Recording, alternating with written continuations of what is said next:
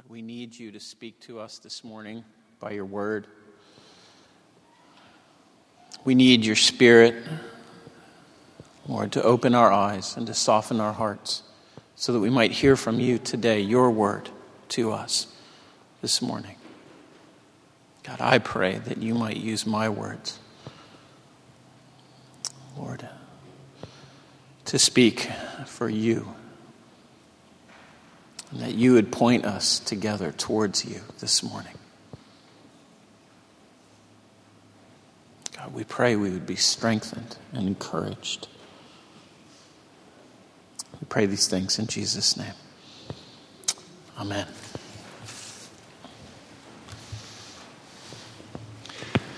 So I'm wondering if you've ever woken up in the morning. For those of you who are here and have professed faith in Christ, maybe you've grown up in the church, if you've woke, woken up in the morning and just thought, is any of this really real? You know, your kids wake you up out of a deep sleep, you stumble out of bed, drag a comb across my head, get dressed, eat a bowl of Cheerios, manage a few fights, get off to work, and you just think, is the Christian faith real? Does it make a difference? Maybe you're here this morning and you're exploring that question. And you're looking around and you're thinking, all of these people believe something, and I don't understand why. And I don't get it.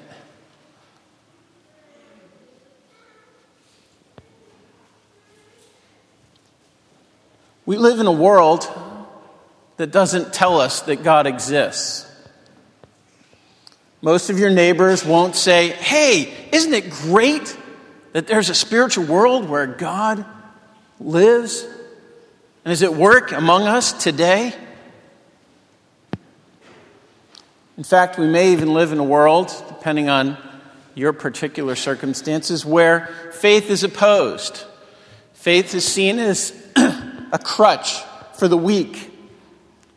For people who can't make it on their own, they need something else.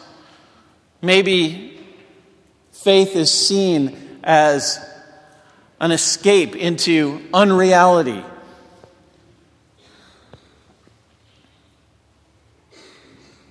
So when you say things like, I, I believe in the Bible and I want to follow it, you're looked at like you have two heads without a single brain between the two of them. Not always but often. I think we live in a world like that. Or we live in a world where you'll be encouraged to have faith and believe, but not to believe in something in particular. Faith is the power of positive thinking. Just believe and the world will become a better place. Just believe and you can achieve all of your dreams. Just believe Be optimistic because it's better somehow.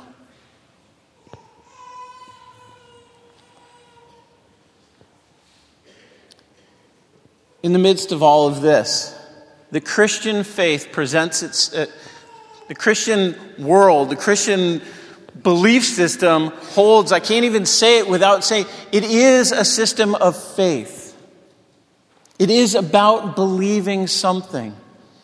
And it is hard for us to keep going when both the mundane realities of our lives and the world that we live in every day seem to tell us that it's not very real or it's not very important.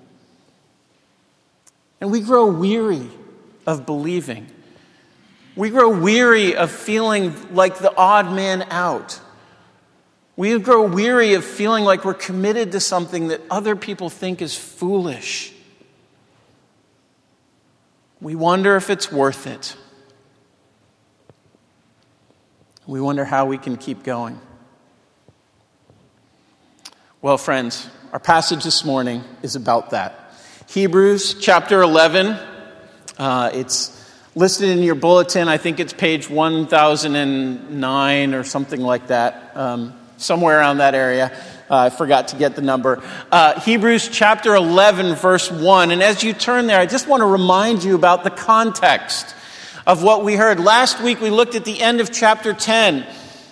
And after 10 chapters of this glorious exposition about how Jesus is greater than anything else in the whole world, Jesus has done everything we could ever want. Then there is, in, these, in, the, in the section right before this, if you remember, Pastor Nick preached on this, a solemn warning and a great encouragement. And in the midst of it, what, he saw, what we saw was that the stakes are really high. To keep going in faith for Christians makes all the difference in the world.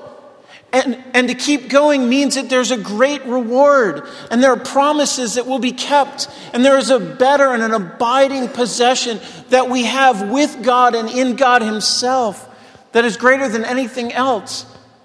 Oh, but if we lose that, but if we let go of that, if we turn away from that, what a grievous thing it is. And the writer is incur- writing these letters to encourage us to keep going, to persevere, to press on in faith. And if you remember, that's how he ends it. We are not of those who shrink back and are destroyed, but we are those who have faith and therefore preserve our souls. And that leads us to our section this morning. Please pray or please read with me Hebrews chapter 11 verse 1 through 7. Now faith is the assurance of things hoped for, the conviction of things not seen. For by it the people of old received their commendation. By faith, we understand that the universe was created by the Word of God, so that what is seen was not made out of things that are visible. By faith, Abel offered to God a more acceptable sacrifice than Cain, through which he was commended as righteous, God commending him by accepting his gifts. And through his faith, though he died, he still speaks. By faith, Enoch was taken up so that he should not see death, and he was not found, because God had taken him. Now, before he was taken, he was commended as having pleased God. And without faith, it is impossible to please him. For whoever would draw near to God must believe that he exists and that he rewards those who seek him. By faith, Noah, being warned by God concerning events as yet unseen, in reverent fear, constructed an ark for the saving of his household. By this he condemned the world and became an heir of the righteousness that comes by faith. How do we keep going? The writer of the Hebrews wants us to see that the answer is by faith. It is by faith that we keep going in this Christian life. But what does that mean? That's what our passage is going to help us see this morning. And what we're going to see is that faith is the organ, it is the instrument, it is the lens that God has given us to see the world and the reality of the world as He sees it as He defines it, as He says that it truly is. Faith is the gift of God by which our eyes are open to see the world as it really is. And as we do that, we are strengthened to persevere.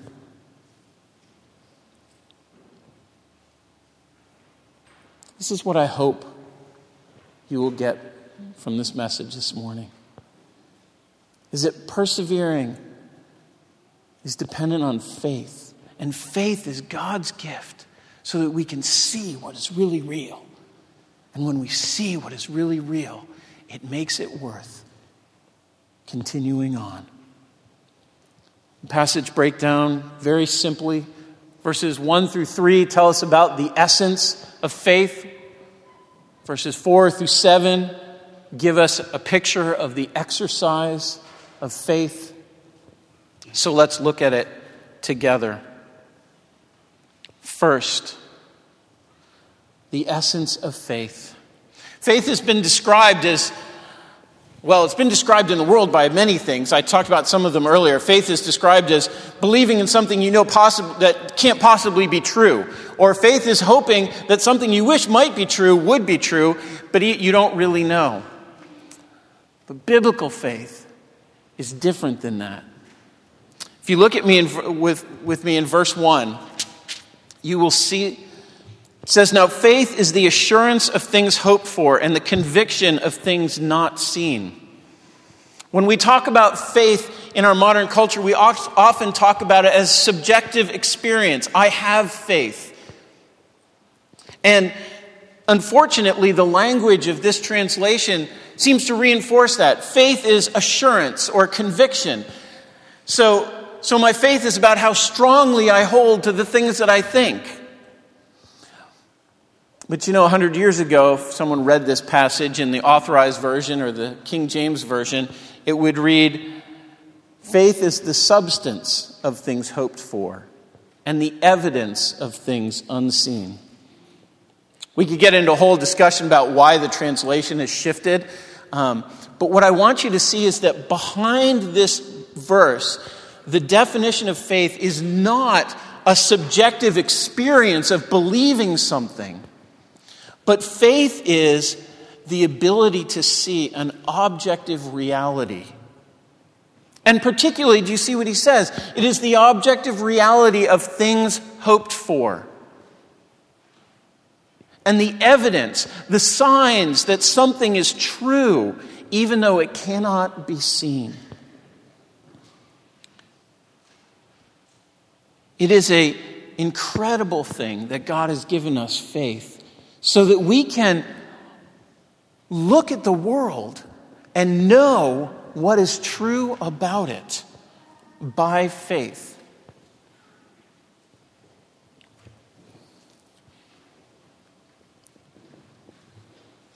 The promises of God are one of the things that the writer of the Hebrews wants us to remember that we can see.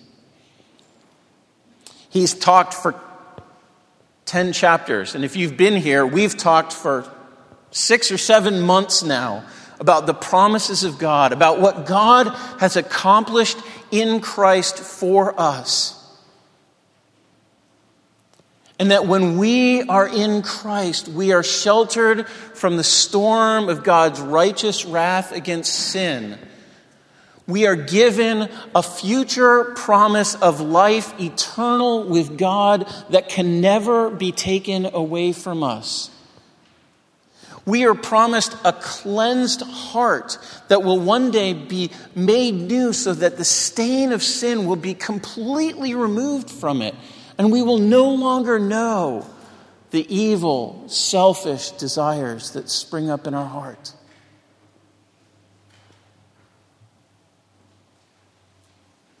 Friends, these aren't things you can see. They aren't things that you can pull out a Geiger counter or a microphone or a camera and record. They're not something that our five senses can ascertain, but they are real. They are as real, in fact, I might argue they are more real than the material world that we live in. This is why the writer of Hebrews in, chapter, in verse 3 goes right to creation to lay a foundation stone for us. Friends, there's a lot of discussion today about where the world came from and how it came into being. But to believe in the God of the Bible is to believe what verse 3 says that matter is not eternal, that the physical world is not all that there is. And there's great value in science and exploring it and understanding it.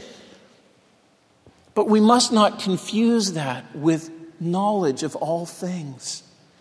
For it says that we know that the world came from God because He spoke, and in the power of His Word, the physical world that we live in, the universe that we live in, came into existence.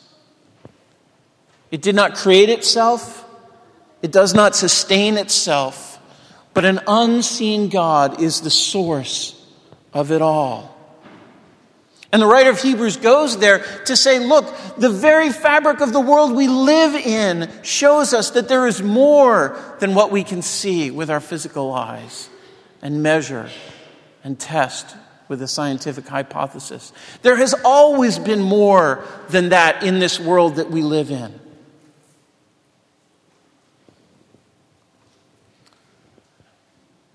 And so faith is the eyes to see that the world is more, that there's a reality that God is, exists, and that God shapes the world that we live in. There are future things that are certain. There are unseen things that are real right now. Do you remember the story we just read? If you followed Elizabeth as she read that story in great vigor. Elisha prayed that God would open the eyes of his servant to see the reality of his situation. And as his eyes were opened by God with faith, he suddenly saw a reality that he couldn't see otherwise. He saw God's power, he saw God's forces at work in the situation. But, friends, it's not simply enough to know something by faith. That's only the very beginning. In fact, classically, faith has been defined as knowledge, knowing something, assent, agreeing that it's true, and then finally, trust. Trust to live in light of it. For God, as He calls in us into faith, calls us into a relationship with Him. So, verse 6 says, Whoever must draw near to God, that is, come to God in relationship and find Him to be the great treasure and reward of life, those who, must, who draw near to God must believe that He exists. Now, that sounds sort of silly. Of course, you'd have to believe He exists to draw near. But you must also believe that He is the rewarder of those who seek Him. Not just that He is there, but that He's trustworthy that he's worth pursuing, that he's faithful, that the things he says are true about you and about himself and about the world. Trusting means living in this relationship in a way that changes how we act. You probably have heard the great the story. This is a classic illustration of what faith is. The great Blondin walked in the 1940s across Niagara Falls on a rope. In researching, I realized he didn't just do it once, he did it like for weeks. And he did different things. He cooked an omelet uh, over Niagara Falls on a rope. There's a story, I think it's true, I don't know if it's true. There's a story about one time he took a wheelbarrow and he walked the wheelbarrow on the rope, across the rope, and then he turned around and he came back, and some wag from the audience made a comment and Blondin looked at him and said, Do you think I can do this again? He said, Yes. He said, Do you think I could carry you in this wheelbarrow? Yes. We'll get in. Friends, that's a picture of what biblical faith is. It's not just knowing, it's not just assenting, yeah, I think you can do it. It's taking your whole life and putting it into the hands of the thing that you are saying is true. And here is putting our hands, our lives in the hands of the living God.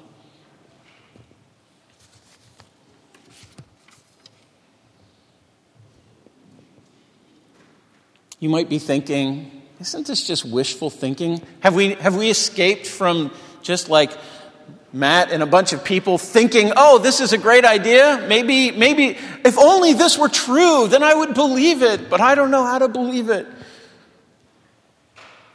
On what basis do we know that this is true? On what basis do we understand God? Well, friends, that's another sermon, but briefly. It's because God has made himself known. He's made himself known through this book, the Bible, which tells us who he is and what he's done in the world. But even more importantly than that, he's made himself known by sending his son into the world. I remember when I was 16, exploring Christianity for the first time.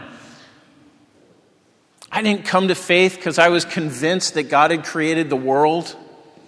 I didn't come to faith because I knew that the Bible was absolutely true. I came to faith because I became convinced that Jesus was real, that he really came, and he really lived, and he really died, and he really rose again from the dead.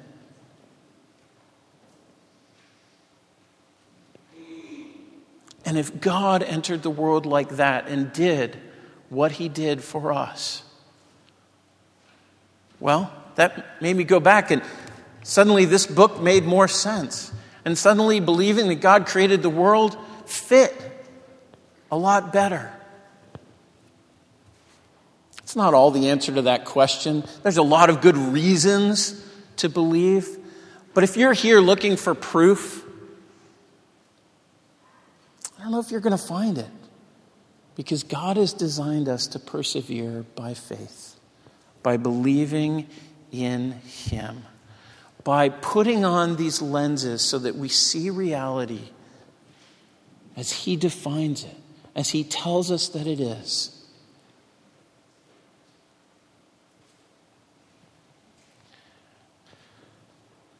One of the fun things is that we're going to spend the next five weeks, four weeks, exploring what this looks like. Because the rest of the book, or the rest of the chapter, in Hebrews chapter 11, is all of these pictures of what does it actually look like to believe. What, what particularly did people believe about God? How did it change their lives? How did they exhibit both knowledge and trust in God as they lived by faith? And it is this, this catalog of people to give us examples so that we be encouraged to not lose heart, but to persevere in faith. By putting on that lens and seeing the world as God defines it and living according to it. So, what does it look like? What does the exercise of faith look like? Let's look at verses 4 through 7 with me. Um, you'll see that each of these stories, there are three main characters here Abel, and then Enoch, and then Noah in verses 4, 5, and 7. And there's this pattern by faith, Enoch, Abel by faith, Enoch by faith, Noah. And this goes on for the rest of the chapter. It happens in verse 4, 5, 7, 8, 9. 11, 17, 21, 22, 23, 24, etc., etc. He does it over and over and over and over and over and over again to say, this is what it looks like to live by faith. And we get these three examples. And the first two are very quick. Abel, his story is recorded in Genesis 4. He offered up a sacrifice that was more pleasing to God than the one that his brother offered. Friends, this is not because Abel's sacrifice was categorically, quantitatively better than Cain's. It seems very clear, both in the Genesis 4 passage and here, that the thing that was the difference between Abel and Cain's sacrifice was the state of their heart and their faith. Abel came and he offered this sacrifice to God, believing that he existed, seeking to please him and to honor him looking to Him to be a rewarder for His faithful offering, giving the first fruits from the work that He had. Whatever Cain did, it was not that.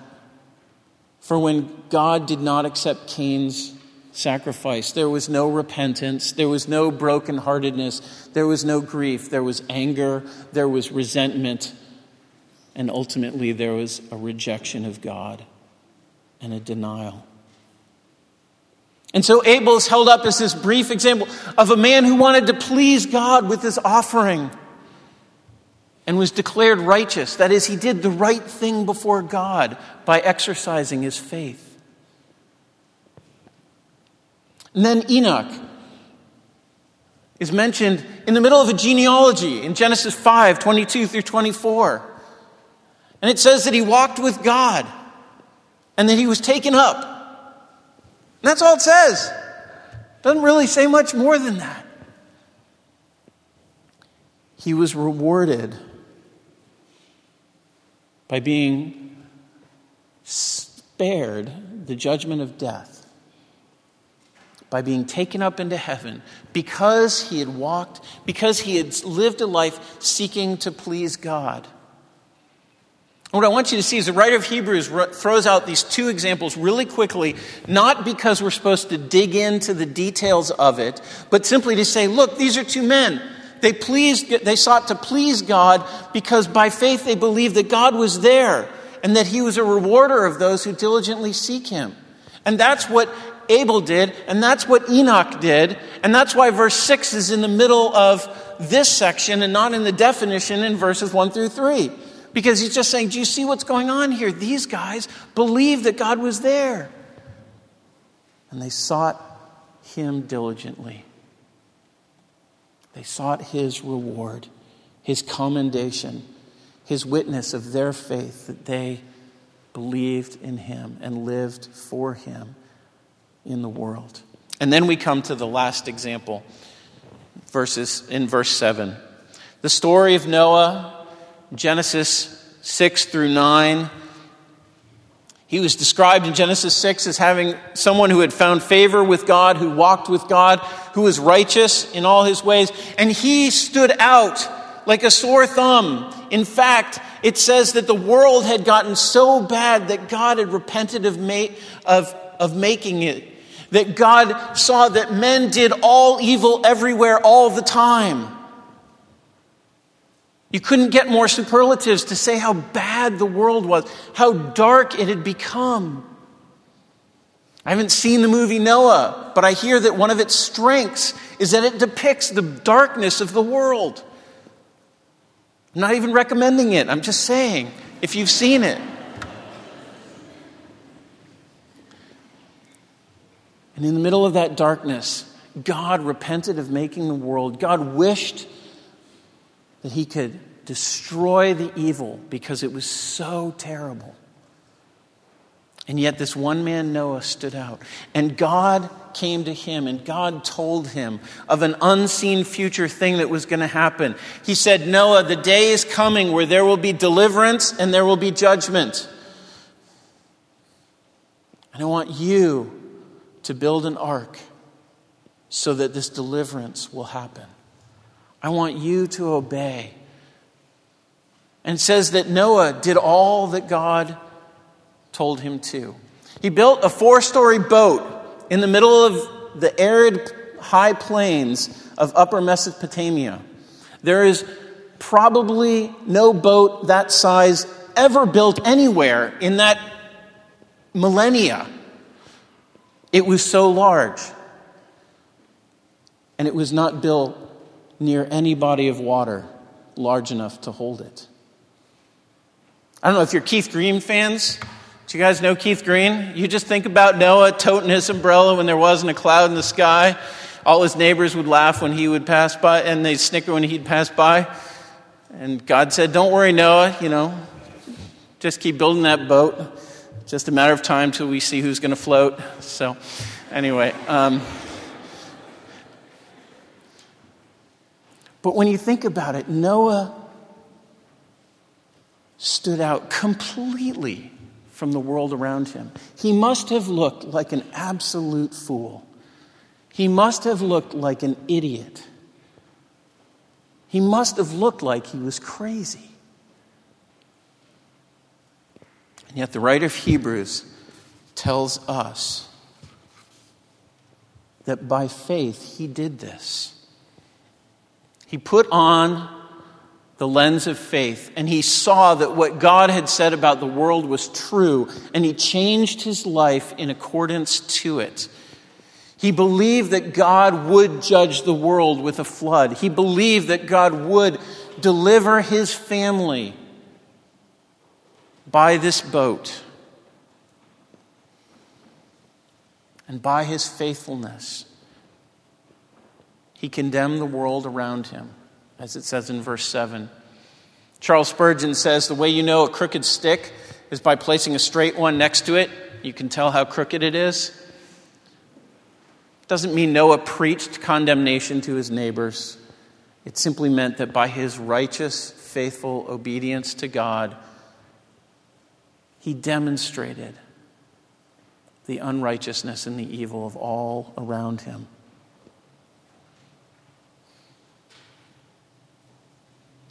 The writer of the Hebrews brings up Noah to say, This is a man who lived by faith because he saw the world the way God defined it, not the way his neighbors would have seen it. And so he was declared righteous. Righteous not because he was morally perfect, but as it says in verse 7, in fact, he became an heir of the righteousness that comes by faith. Friends, we have to get this right. Faith isn't another work that we have to do so that God will be pleased with us because we do it so well or because we do it so rightly. Faith is a gift that God gives us so that we can see Him and see His faithfulness and see His power and see His reality and see His salvation and see His deliverance more clearly. Because when that is true, then we will be saved. Not because we believed, but because of what God has done and the thing that we have put our faith in. This is why, at the end of chapter 10, the writer of Hebrews quotes Habakkuk 2 4 The righteous shall live by faith. This is why the context of the whole book is so important. Because we could read this chapter and just think, you should believe harder or believe more. But he's given you 10 chapters of what you are to believe in so that you may be saved that Jesus offered the sacrifice necessary, that Jesus died on the cross for the salvation of wicked, selfish, self important people like you and me. And that when we put our faith in what He has done, when we trust in that, when we acknowledge it's true, when we assent that we agree with it, and then when we trust in it, when we forsake all of our other self salvation projects, to put all of our eggs in one basket and to say, This is my only hope of drawing near to God. This is how we are saved. And this is meant to be an encouragement to the Hebrews who are facing persecution who are losing their possessions and possibly even their lives. The writer of Hebrews say, saying, hang in there, hold on to faith, because faith will hold on to God and His reality. And as you hold on, God will preserve you, and the promises will come true. Though they take your life, they cannot take you out of the hands of God. Though they take your career, they cannot take your identity in Christ. Though they take your children, they cannot take you out of the family of God. Whatever it might be.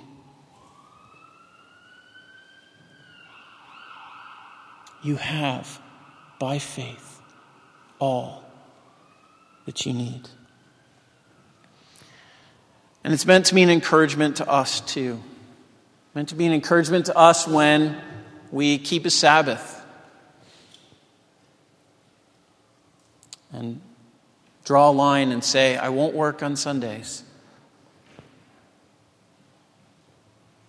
It helps us when we draw a line to say, I won't stay over with you tonight to your girlfriend or boyfriend because I'm committed to purity. It, it helps make sense when you say, I'm going to give away 80% of what I earn because I can live on 20% of it. It makes sense when you say, This is the book by which I live. This is the book that defines reality. And when I don't understand how this relates to something else, I'm going to keep, understand, keep seeking understanding. But I'm going to start here and let this be my guide.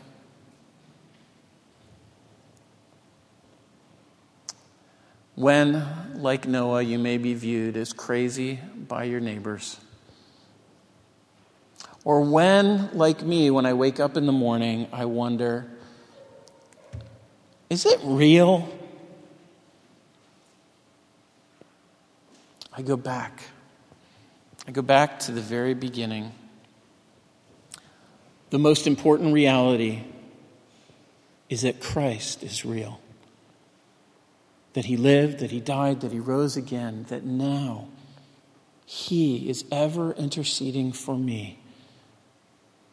That he has saved me, that he has made me his and that He will one day bring all the promises home, that I will be His, He will be my treasure.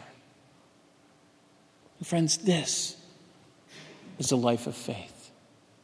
This is what it can look like for us to believe. Let's pray.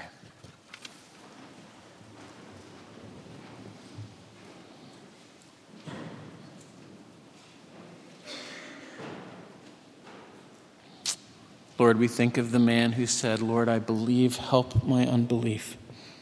God, with him we cry out this morning, Lord, will you help us?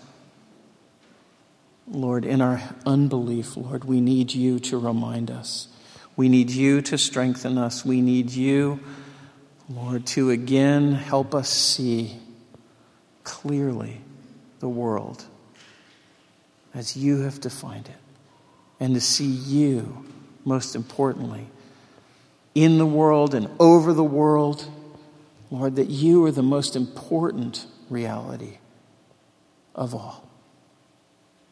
And Lord, in seeing that, Lord, you help us to make sense of our everyday lives, both the hard things and the mundane things.